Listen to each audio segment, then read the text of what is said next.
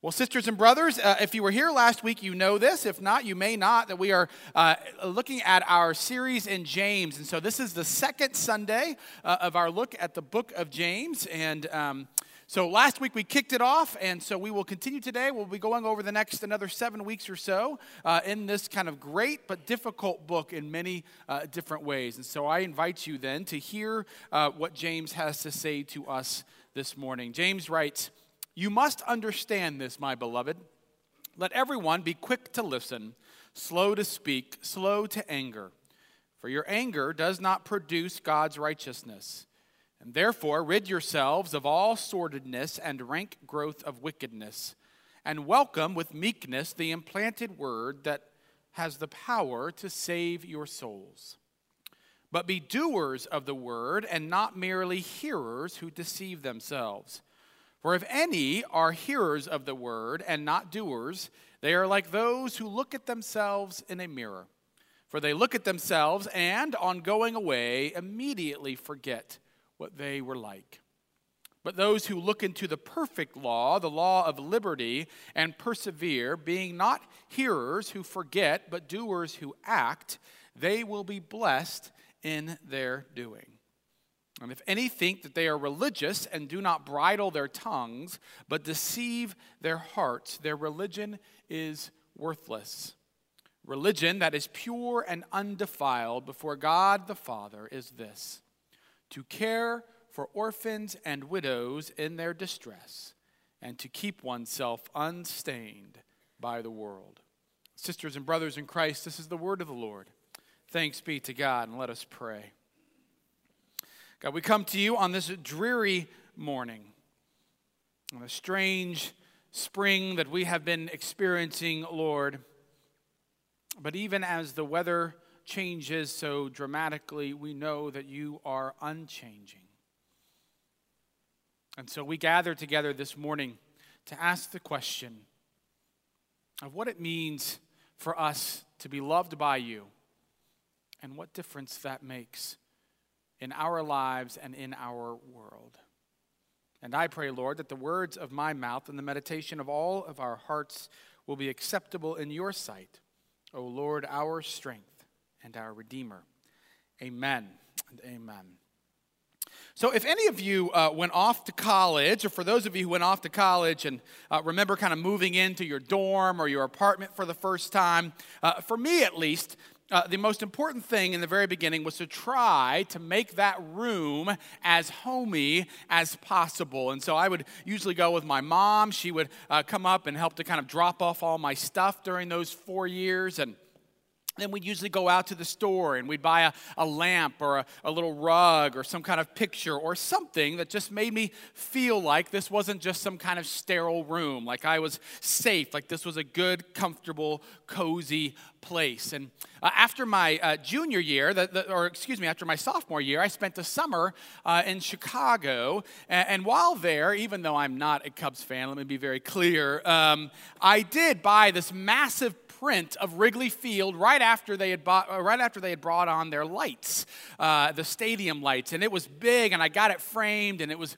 it was really it was it was beautiful, and so I went in there, and, and on that year, my junior year, it was I was the first person to live in that room. It was a brand new dorm, so it was me and my roommate, and we were looking at this huge blank canvas where we could put up this print, and he said to me, he said, you know, Jerry this thing seems pretty heavy. You might want to find a stud to hang that in right? Well, I made the, of course, the obligatory, hey, found one, right? And um, this is what you do if you're me. And so uh, he, he, did not think it was humorous. And, uh, and, and I said, well, that's great. I said, but honestly, this is true. I said, I don't, I don't know what that is. What are, you, what are you talking about? And he said, well, he goes, you know, he goes, I don't really know either. He said, I saw it on this old house one time, and I thought it must be legit. And so we were sitting there, and all of a sudden, I mean, it was almost like magic. This guy appeared in our room uh, uh, dressed in flannel and construction like boots, which I thought this is a good sign. And he said, Hey, what are you guys doing? And I said, Hey, we're looking for a stud. I did again the obligatory joke, and he also didn't laugh. He laughed even less than my roommate. And then he said, Oh, you need a stud? And before you know it, he hopped up on the bed and he started tapping on the wall, right? Right? I didn't know what he was doing. I thought he had lost his mind. But finally, he was like, Okay, right here, this is where you need to put it. And so he said, All right. So I put the nail in there, I hung it in, and the whole year long, it was great. Now, you may be wondering what that has to do with this today. And what it has to do with this today is I have found, as I mentioned briefly last week, that it is oftentimes very difficult in the book of James to find a good stud upon which to hang a sermon. You know, I was I, I heard this, read this commentary not long ago that talked about the fact that this really is, it was very encouraging, that James is a really hard book to preach on because, as we said last Sunday, it flits around so quickly. It's here for a verse or two, and then it's someplace else, and then it's someplace else, and it's really hard to get a handle on it. And so I've wrestled this week, as I will continue to wrestle throughout James, to try to figure out is there one theme, one thing that we can really just kind of hang a whole whole sermon on when it comes to James. And I knew that, that because last week was spring break, that there might be people here who weren't here last week. So let me just say a couple of quick things in terms of framing our understanding of James. First, before you get into the book very much, it is important to remember that this book was written for people who had already experienced the love and grace of Jesus. In our scripture passage today, it talks about the fact that we need to welcome the implanted word, which means, of course, that God is the agent and has already implanted his word upon us, that we have already then received that grace and love. So before you start getting into all of the ethics of James, of which there is much, it's basically a book on ethics, you need to remember that you are doing this not in order to grab something from God, not in order to grab that grace or that love, but instead, what James is asking is if you have welcomed in this implanting from God, then what do you do? How do you then respond in grace and in love? How do you then respond to those things? What does that mean for how we live? Which is then the other framing part of James that I think is also critical, which is this that the question, it seems to me, as I said last week, that James is asking us to wrestle with is can we go to bed tonight looking more like Jesus than when we woke up? Can we go to bed tonight looking more like Jesus than when we woke up? And that's full. James is full of the things of saying his advice for how we can go to bed looking more like Jesus than when we woke up. But remember, when James is talking about this, he does not just want to tickle your ears or your mind. He will say again and again, as he does even today, don't just be a hearer of the word, but be a a doer of the word. It's not enough just to know something if you're not actually practicing it, right? So again, it's like being in a restaurant or going to eat and you you see, you know, oh great, salads are only 300 calories while you eat, what did I say last week? French fries that have, you know, cheese on top of them. You can continue to eat that and you can know that a salad is only 300 calories. It will not change your physical shape in any good way for you to keep eating the fries covered with cheese and whatever else and just learn more about how healthy you could eat.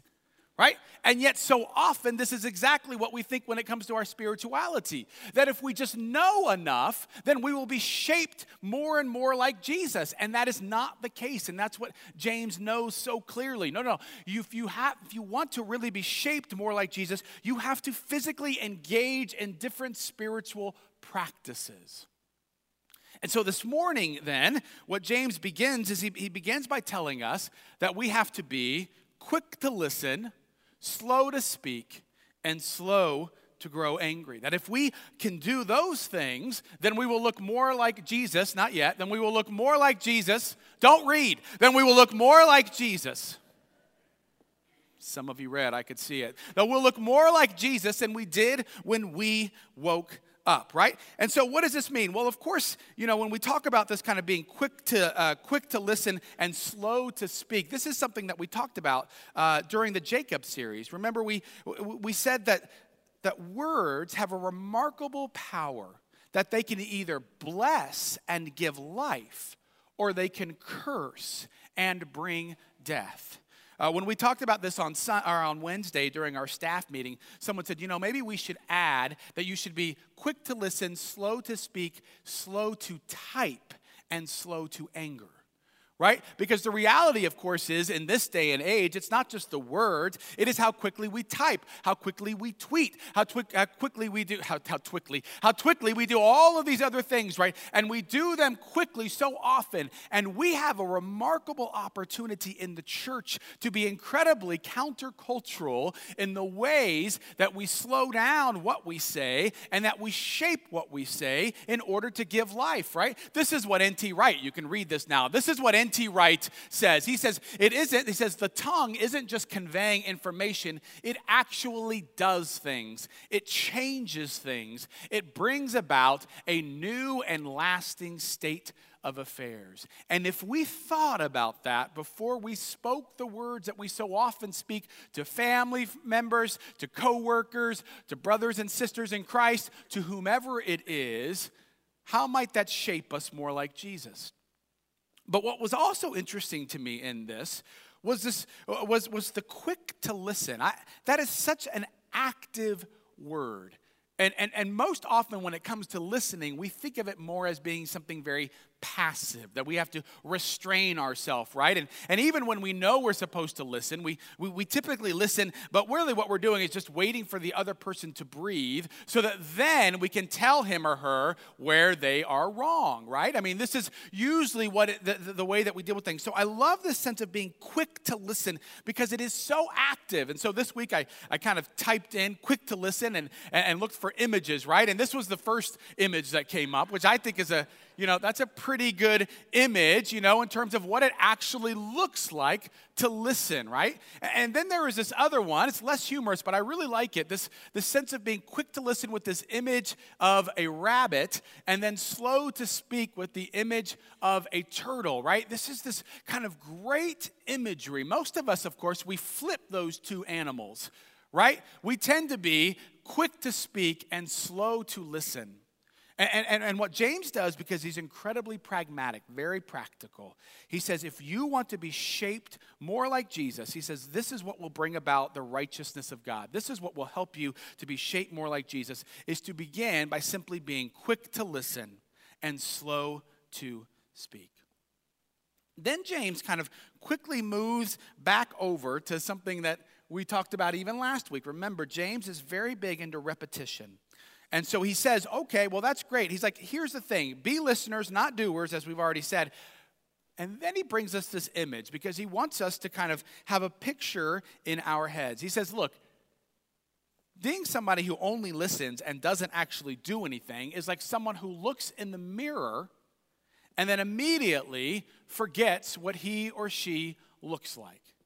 He says that's just silly to do that, right? So what is what is James saying here?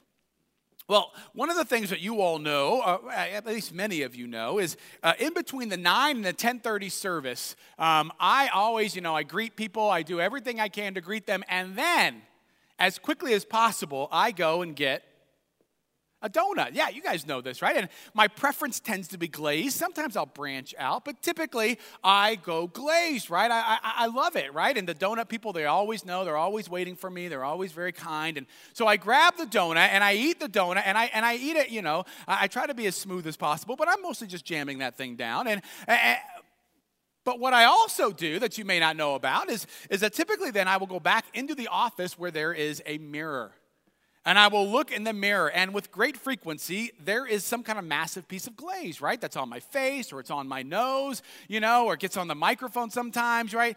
And so, right? And so I look at it and I say, oh, there's glaze right there. And I, I wipe it off right? Because when you go, frequently when you go look at the mirror, you do it to make sure that everything is right, that nothing is askew, right? And then you, you, you, you of course, wipe it off. What sense does it make to go to see this massive piece of glaze and to be like, that looks good. And then just go on, right? Or just to forget that you were supposed to actually wipe it off or why you had gone. And James says that is far too often what we actually do when it comes to the word, right? That you come here, let's say on a Sunday morning, and you hear the words of Scripture. Oh, yes, that's great. Quick to listen, slow to speak. You know, we should really do that. That's great. And then you walk out of the sanctuary and you don't think about it one more time. Right? And this is what James is seeing. My guess is in the church, this is why he's writing this then, but it's probably also fairly accurate even now. James says, no, no, no. If you see, if you sit there and you look at the mirror and you say, you know what, this is where things are a bit askew. This is where I'm not being very quick to listen. And you walk away, it's as ridiculous as forgetting what you look like after looking in the mirror. But there's also this other facet, it seems to me, of this image of the mirror that people bring up that I think is, is also important for us to see, which is that James is not only saying that you will see some of your own kind of uh, hindrances or your wrinkles or those kinds of things, but James says when you look in the mirror, do you also see the image of God? Do you also see, when you look in the mirror, someone who has been created in God's image. Because the reality is that far too often when we look in the mirror, all we see are another wrinkle, right? Or another scar or someplace else that we're not quite measuring up. And James says, No, no, no. I want you to look in that mirror and I want you to see an image of God. Because what we know, we talk about this, is the reality that who you see yourself being is so often directly correlated to what you do and to how you act. Right? In our culture, we tend to focus more on kind of what you do and what you've accomplished. But James says, no, that these things always begin with who you are first and foremost. And if you see that you are created in the image of God, if you believe that, he says, then don't forget that throughout the week. Always remember that because that will change how you act. And so James says, remember who you are. Look in the mirror, don't forget but I also think that an additional part of this that we cannot forget, because James wrote to a community, is this fact, which is that we are called, as sisters and brothers in Christ, we are called to hold up the mirror for one another. And I think that this is something that's really important. When I was growing up, uh, maybe like most kids, I don't know, I haven't seen it yet in my children, so maybe it was just me, but I love to look in the mirror. Anyone else remember loving to look in the mirror. We'll skip over this story, we'll go someplace else. So, I love to look in the mirror, right? And I didn't just stare at the mirror, right? I, I was always usually kind of acting something out, right? I was I was using an accent or something, or I was trying to perform. I know it's very hard to believe, but but I would stand up there, right? And that's what I would I would love doing that. And then when I was like in middle school, I started working out, right? And this was this was so much fun. I even saw like there were some actual muscles coming, right? But what was most exciting was when I first started seeing some veins. Remember that? It's not varicose veins, those aren't nearly as exciting, but actual veins coming right from, and, and I'd sit there and I would do like a set of curls, and then I would go look in the mirror and be like, bam, look at that, huh? Right? And it was amazing. And apparently I could spend quite a bit of time doing that because my mother would come along at points and she would say, Jerry, quit staring at the mirror right? In other words, what she was saying really was Jerry, it's clear you are becoming prideful and you have forgotten about what Jesus looks like. She would be holding up a different kind of mirror to say, hey, have you thought about, you know, maybe getting that glaze off of your nose? Have you thought about maybe trying to be a little bit more humble? Right? And there was this kind of helpful thing. And I think actually, as brothers and sisters in Christ, this is not something you do when you first meet somebody, by the way. This is something that as you cultivate relationships and grow closer to one another, they can hold up mirrors and help you to see where are those places where I'm not quite stacking up. And more often than not, we hold up mirrors for one another simply by the way that we live, right? I mean, I know that I have several sisters and brothers in Christ who are so much more patient than I am. And when I'm around them, it's like they're holding up a mirror, right? When I see the way that they deal with their children, and I was like, man, if my child had said that, I mean, I probably would erupt. And I just see how they are loving. What does it do? It holds up the mirror for me to say, oh, okay, maybe this is what patience looks like. And if you see that, then you begin to look more like like Jesus, right? But we also get to hold up the mirror to remind people, as I just said, that they are images of God. That's perhaps one of the greatest things that we can do because it is so easy to forget. And we come in here on Sunday mornings and we say, hey, remember this. You are loved by God. You are created in the image of God. You are a child of God. And then we go home and we get, you know, perhaps by the, um, by, uh, we get criticized by our boss or by a client or, or we're surrounded in a, a society where if you're single, let's say, or even in our church at times where you're single and we say, well, you really begin to matter once you're married married, right? Or, or maybe as a parent, you begin to feel like you're failing as a parent. Or, you know, maybe as a student, right? You fail a test and all of these kinds of things. And we can begin to forget. And a part of our call is to look into one another, especially when we are struggling, and to say to that other person, no, no, no, remember, here's a mirror. Remember, you are a child of God. You were created in the image of God. Never forget that. Because to forget that, James says, then you will not be able to then grow closer to Jesus. Let's remember what you look like. Let's remember who Jesus is.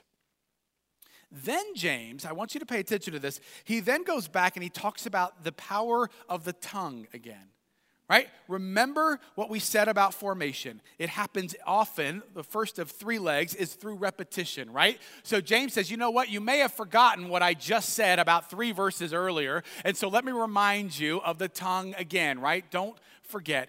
And then he goes on to say, and here's the thing I want you to know.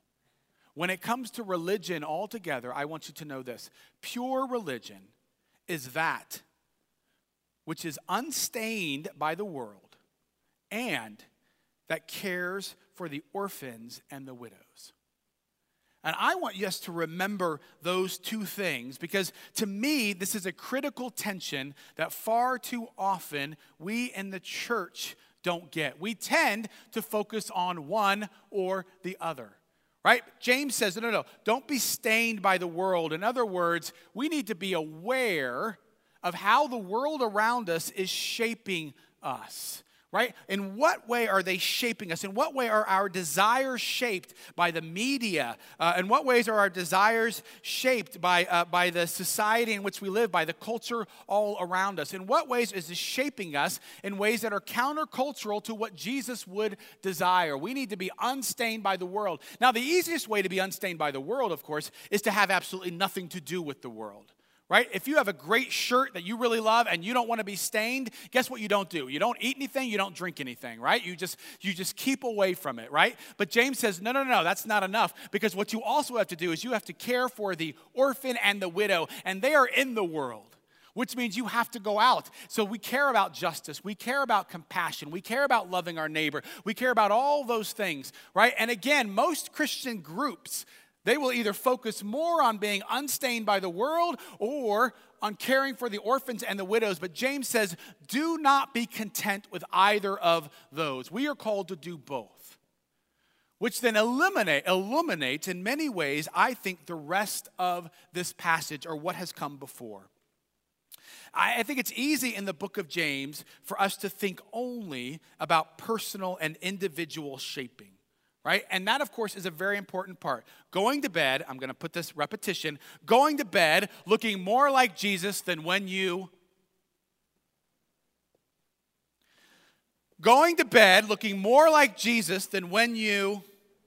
There we go, waking up. That's great. So, going to bed looking more like Jesus, right, than when you woke up. And that's all true and good and right, and we will continue to be shaped by that.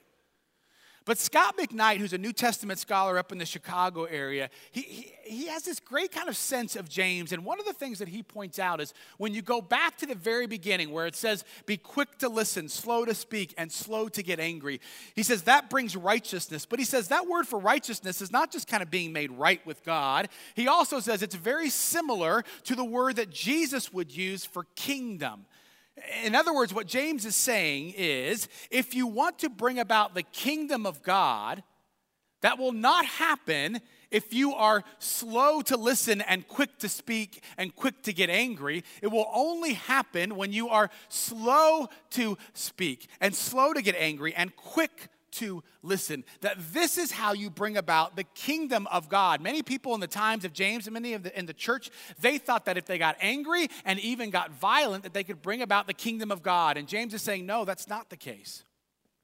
But not only that, then it says, don't deceive yourselves by thinking that you can listen and not have to do. Don't deceive yourselves. And what is he saying? We deceive ourselves into thinking that the kingdom of God will be able to come if we just listen and we don't actually do something. And James says, no, right? And so throughout, what James is doing is he's holding this tension.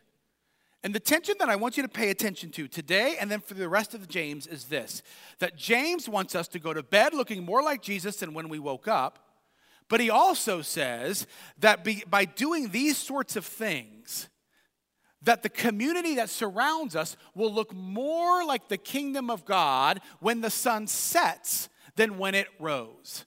Let me say that again. That what James also believes is that in doing these things, that the community around us will look more like the kingdom of God when the sun sets than when the sun rose.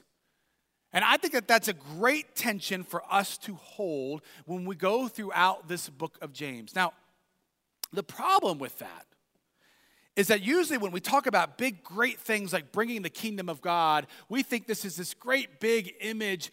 And, and, and so we have these high hopes, and we forget that bringing about the kingdom of God occurs by doing very small things. There's a book by Eugene Cho that I haven't read, but um, I mean, you don't really need to read them. You just have the books because it makes you look impressive. But but someone gave it to my wife, and and and, and its subtitle is this. Uh, what is the subtitle? I've, I haven't read it, so I have no idea what it's even talking about. Here it says this. Are we more in love with the idea of changing the world than actually changing the world? So I don't know what the book is saying. I'm going to take a crack at it which is that we get so excited about thinking about grand things like, hey, wouldn't that be great if we looked more like Jesus when we went to bed than when we woke up? Or, hey, wouldn't it be great if this community looked more like the kingdom of God when the sun sets than when it rose? And we have these grand things. But what James tells us is, that's great, that's wonderful. And you know how it's going to happen? Oh, this is great. When you're quick to listen. Wah, wah. Right? That doesn't make the news. That's not super exciting. That doesn't get you up in the morning. But James says, no, no, no. It's when you do that. It's, it's, when you, it's when you look at a trial that you're going through, as we said last week, and you look at it with joy. Right? It's when you decide that rather than being in the rat race and going around this treadmill, as James said last week, that you decide to not give in to the busyness it's when you decide that rather than trying to blame God or someone else for your own uh, ways of giving into temptation, you start with yourself. That's not exciting. We have a sense of the celebrity, the exciting. If we're going to bring about the kingdom, let's all join together and we'll go out and do one thing together. It'll be amazing. It'll bring massive shifts. And what James is saying is it starts with you and it starts with the little things that you begin to do. And is it possible?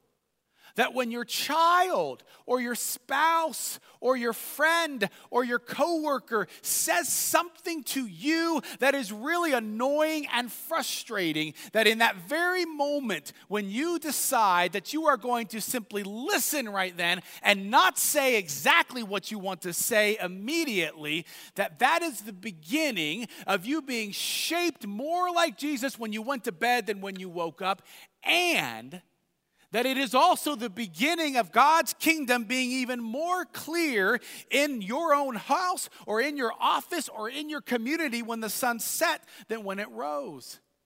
We are fascinated by the big and the exciting and the fancy. And James says, hey, this is a great image. We want to see God's kingdom come on earth as it is in heaven, but it is going to begin in very small ways.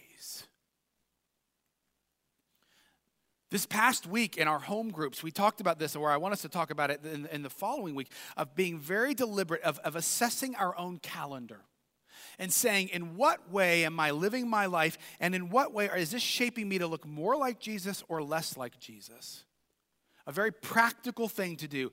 This week, as you leave, I meant to have one of these little papers. That, that last poster that was up there with the turtle and with the rabbit, there are little three by five cards out there. That was well done. That one right there. There are little ones, and I want you to take them home, right? Not uh, one per household, please. We only made so many, but take them home. You can put it back up there. I love this. And I want you to put it on your dining room table or put it on your refrigerator. I don't care, but I want you to put it someplace Wherever it is that you and your family, or if you're on your own, it doesn't matter, just put it someplace where you will see it. Because what we want to do is we want to see it again and again, because that's called repetition. And how are we shaped and formed to be doers and not just listeners? It's through repetition. And then I want you to talk about it. There are more details in your bulletin. I want you to talk about it. If you're a part of a home group, talk about it in there. If you're not, talk about it with somebody else because we are oftentimes shaped as well through community, right? And Furthermore, we are shaped by the ways that we actually engage in something or we see something more than just hearing it. We see this little red thing and we're like, ah, that's right. Put it someplace, or maybe put it someplace where you know more often than not you need to be quick to listen and slow to speak. All of us have particular places where that is most difficult. For me, it's in my household, right? Here's what I want it's very simple. I want us to be a people who don't just talk about how great it would be if we looked more like Jesus. And I don't want us to be a people who just say, hey, wouldn't it be great if the God's kingdom would come on earth as it is in heaven? That would be so wonderful. That is like someone who looks in a mirror and five seconds later they forget what they have seen. James says there's no time for that. That is a waste of a Christian life. James says, Know this that the way to begin to look more like Jesus when you go to bed than when you woke up, the way to bring God's kingdom in your community, that it looks more like God's kingdom when the sun sets than when it rose, is for you to begin to do some of those small things. Think about what would happen this week if each and every one of us were willing to take this one small thing and begin to practice that with one another. Let us not be a people who have forgotten what it is that we look like, what it is that Jesus calls us to. Amen? Let's pray. God, you know how easy it is for us to talk. It seems it gets easier and easier as each year continues for us to be a people who who love to say things, even if nothing ever changes. Sometimes, Lord, we're waiting for the big opportunity to make a big splash for God's kingdom, or, or we just think that at some moment, all of a sudden, we're going to look more like Jesus. But James reminds us again that the ways in which we are shaped like you. And the ways in which your kingdom comes on earth as it is in heaven so often begin not with the big splash, but with our willingness to control our tongue, with our ability to slow down and not be so busy. Help us, give us courage to not wait, but to begin today. It's in your name we pray. Amen.